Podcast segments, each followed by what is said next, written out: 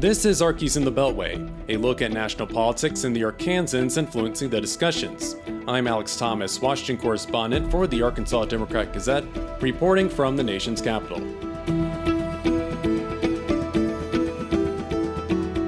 Thank you for joining us for this episode of Arkies in the Beltway for the week of November 19th, 2023. The holidays this year will not include the threat of a government shutdown the House of Representatives and Senate approving a continuing resolution last week to fund the government into early next year.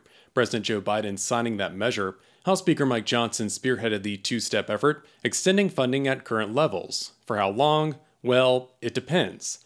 Appropriations related to agriculture, energy, housing and urban development, transportation, and veterans and military affairs will continue through January 19th. Funding for everything else will go until February 2nd. Senator John Boozman of Rogers. Well, the thing that's un- unusual about it is you have two different end dates. Other than that, though, it's a very clean CR.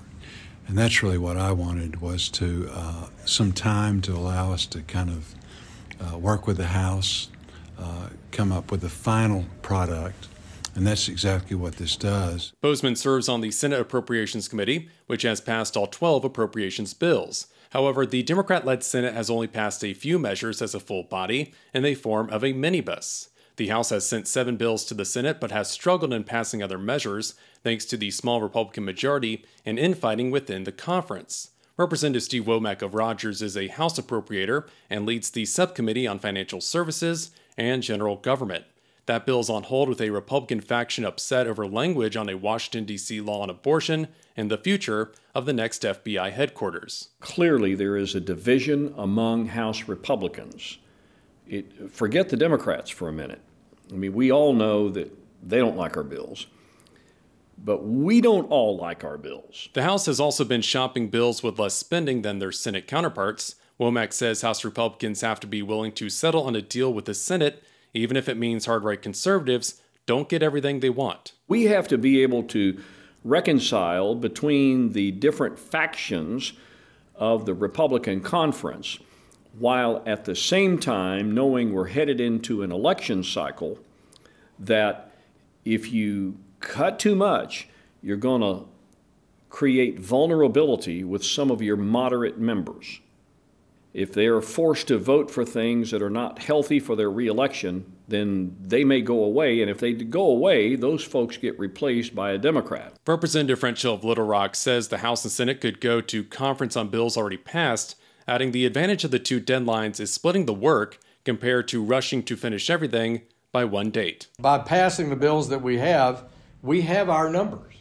And now the, the Senate and the House just have to agree on a final number for each of those bills, and that's a much easier thing to do once you've been through the House floor and all the House committees that we have.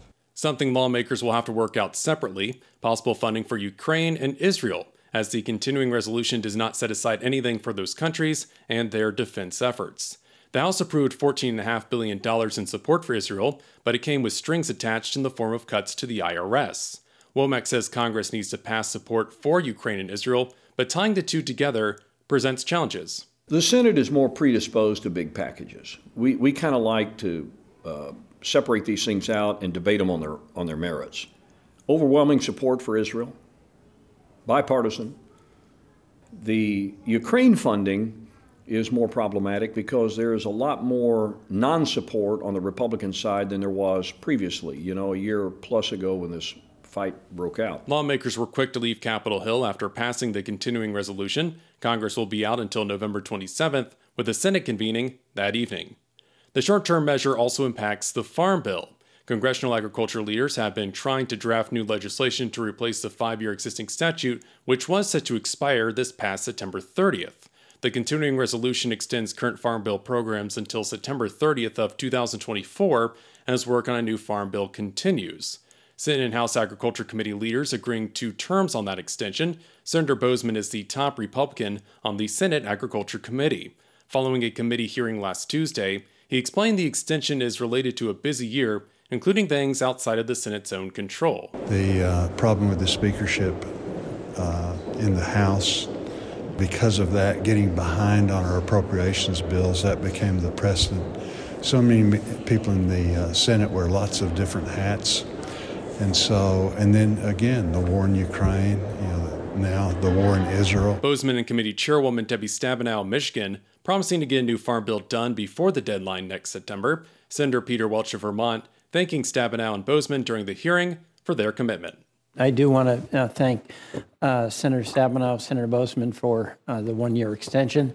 But uh, time's a wasting, and we got a sketchy situation over there on the other side of the building, so we better get to work pretty quick. Welch referencing the House, he served as Vermont's lone House member for 16 years before joining the Senate this past January.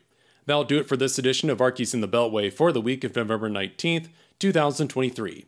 You can stay up to date with all news involving Arkansas at arkansasonline.com. You can follow more from me on your social media platform of choice. My handle is at Alex House Thomas. I'm Alex Thomas, and this has been Arkies in the Beltway. Thanks for listening.